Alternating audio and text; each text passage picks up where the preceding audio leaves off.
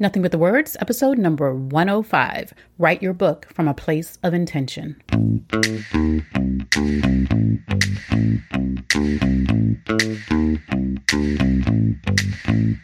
What if it's possible to finally write the book that's been on your mind for months or even years?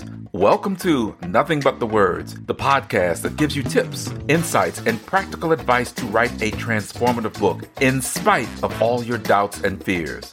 Writing a successful book isn't just for the lucky few. You can do it too with the right coach on your side. Now, here's your host, your book coach, Candice L. Davis.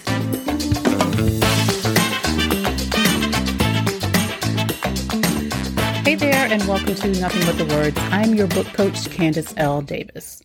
If I sound a bit tired in this episode, it's because I am indeed tired, friends, but it's that good kind of exhaustion when you and very satisfying. And you feel like you put your all into it.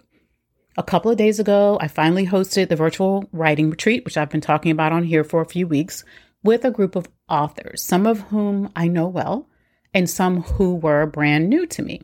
If you were there, I so appreciate you. The whole retreat turned out even better than I had hoped, and I had high expectations because I've been wanting to do a writing retreat for years. In fact, I, along with another author coach, had planned to host a writing retreat in 2020, and we were derailed by the obvious things. And then we both just got busy with other projects and growth in our business, and we were never able to get back on track. We will in the future to host our live and in person weekend long writing retreat. So this was one almost like a, a little testing ground for me, and it was so much fun and so productive. So we had novelists, we had nonfiction writers, of course, including memoirists and coaches and consultants who were writing about their areas of expertise. And we had a couple of people who are poets as well, one of whom is writing her first children's book. Very diverse group of authors there. And they were all at different stages of their writing process. So during the retreat, they set and achieved different goals based on their next steps. So some of those goals included expanding and completing their outline. Some people just, a couple of people just came in really focused on making sure their outline was strong. A couple of people wrote the intro stories for several chapters of their book. Uh, someone crafted an origin story, and between us, we wrote thousands and thousands and thousands of words. I didn't write as much as they did because I was working, but that's okay. I punctuated the day with lots of breaks because this is not a marathon, it's just a bunch of sprints including a lunch hour. And in between writing sessions, I coached whoever needed coaching to get past a block or just to figure out what to write next. So we had little laser coaching sessions between writing sessions. And also, while they were writing, they could reach out to me in the chat and ask anything they wanted to ask. It was one of the best, most productive, and most fulfilling days I have experienced in a long time. And I definitely want to do it again. One of the common themes that came up, though, was how hard it can be to just sit down and write when you're on your own and you don't have that community support and you don't have a coach there guiding you and encouraging you. And most of us, of course, have plenty of other tasks and obligations we can fill our time with. So here's the thing I wanted them to know, and which I want you to know too, if you ever struggle to get yourself to sit down and write. You can choose to write your book from an intentional and helpful place so that you actually desire to write it. Now, I firmly believe, I say it all the time, the only good reason to write a book is because you want to. Now, the reason behind your wanting only matters in so much as you think it's a good enough reason. Writing a book takes time, so you need to have a good enough reason that it brings you back to the page for many hours, often over many months. But no one is required to write a book. Should never feel like you're under duress to write your book. Even if you have a book contract, you can return your advance, cancel the deal, and move on with your life. You would not be the first person to do it.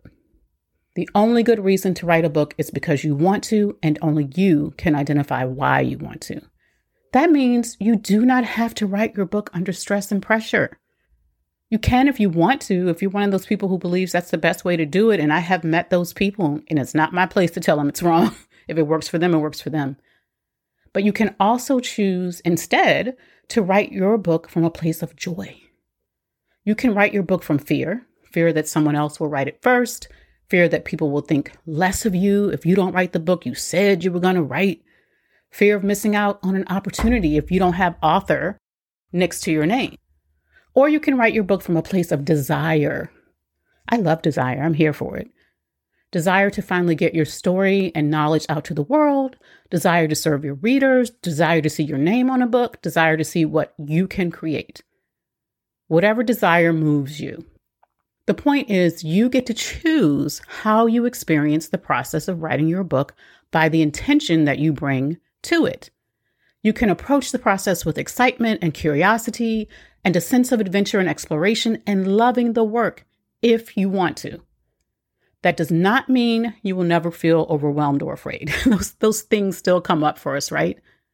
But those kinds of states do not have to be your norm when you think about writing or sitting down to write. So, what if you decide to have fun writing your book? What if you decide in advance to greet your writing sessions with joy and desire and expectation? I come from a literary fiction background. That's where I started. I was incredibly fortunate in the people I got to study under. I learned to write from award winning, brilliant, and often tortured literary novelists. In that community, there was and still is a common belief that writing is a painful process we all do only because we can't not do it, because we feel so called and so pulled to express ourselves that way. And many of us do, right?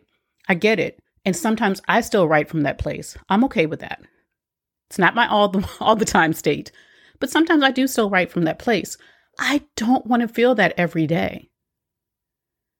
If you're not writing as much as you'd like to, consider how you feel about the writing process. Consider how you're thinking about it. Then decide how you want to feel and choose how you will think about it. And if you need some more help making that shift, check out some of my previous episodes, especially episodes 75 and 85. I think I give you some specific steps in those couple of episodes. Writing does not need to be something you feel like you have to do. It doesn't need to be a burden. It can become something you want to do, something you're excited about and look forward to at least most of the time. It's up to you. You get to choose. Write your book from a place of your clear intention.